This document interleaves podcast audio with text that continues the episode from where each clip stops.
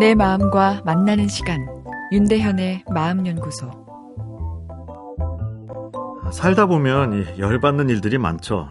분노하는 것도 힘들지만 이 내면의 분노, 화는 이 마음과 몸을 실제로 이 망가뜨리는 것으로 연구되어 있습니다. 어, 내 건강을 위해서도 이 나를 분노케 하는 사건들과 아, 이 사람들을 용서해야 할 텐데 쉽지가 않죠.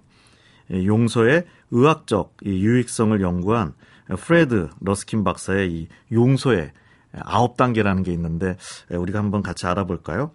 첫 번째, 어, 분노에 대한 이해인데요. 분노를 일으킨 사건에 대한 느낌을 피하지 말고 이해하고 아 그것을 믿을 수 있는 주변 사람한테 먼저 표현하는 거죠. 두 번째 단계는 그 용서를 수용하라는 것인데요. 남을 위해서가 아니라 나의 마음과 몸을 더 건강하기 위해서 이 용서라는 방법을 아, 좀 써보자 이렇게 받아들이는 거죠. 아, 세 번째는 이 용서에 대한 이해인데요. 용서를 한다고 해서 나를 상처 입힌 그 사람과 아, 반드시 화해할 필요는 없는 거죠. 아, 그리고 그 사람 행동을 내가 정당화시켜 줄 필요도 없습니다. 내가 해야 할 일 용서는 내 마음에 평안을 주는 것이 목적이죠. 자, 좀 더 알아볼까요?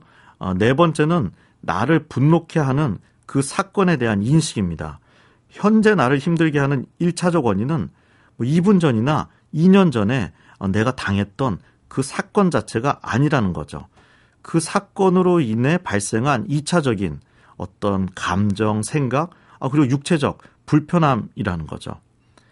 어, 다섯 번째는 그렇기 때문에 그 사건의 자체보다는 그 사건에 대한 반응을 우리가 풀어줘야 되는데 이런 고통스러운 기억이 되살아날 때 이 고통이 느껴지면 자꾸 그 고통에 몰입하지 말고 곧장 우리가 이완요법 같은 걸 해보자는 거죠.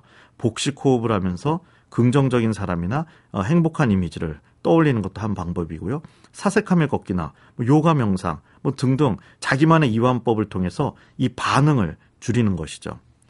어, 여섯 번째는 지나친 다른 사람에 대한 기대 심리를 줄이는 것입니다. 나의 건강, 뭐 나의 우정, 사회적 성공을 위해서 우리가 노력할 수 있지만 아 사실 주변 사람이 다 나를 위해서 움직여 줄 거란 기대는 아 사실은 더 삶의 섭섭함을 아, 가져올 수밖에 없겠죠.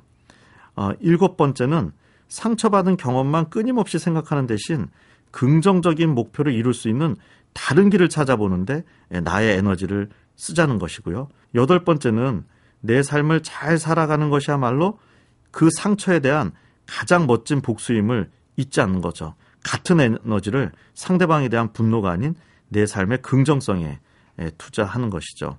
마지막은 긍정적인 내 인생의 스토리텔링, 아, 이야기를 만들어 보는 거죠. 이 원망 후에는 아, 좋은 인생의 스토리가 될 수 없겠죠. 용서라는 대담한 결정을 내린 멋진 나를 주인공을 하는 스토리를 만들어 보는 것입니다. 윤대현의 마음연구소. 지금까지 정신건강의학과 전문의 윤대현이었습니다.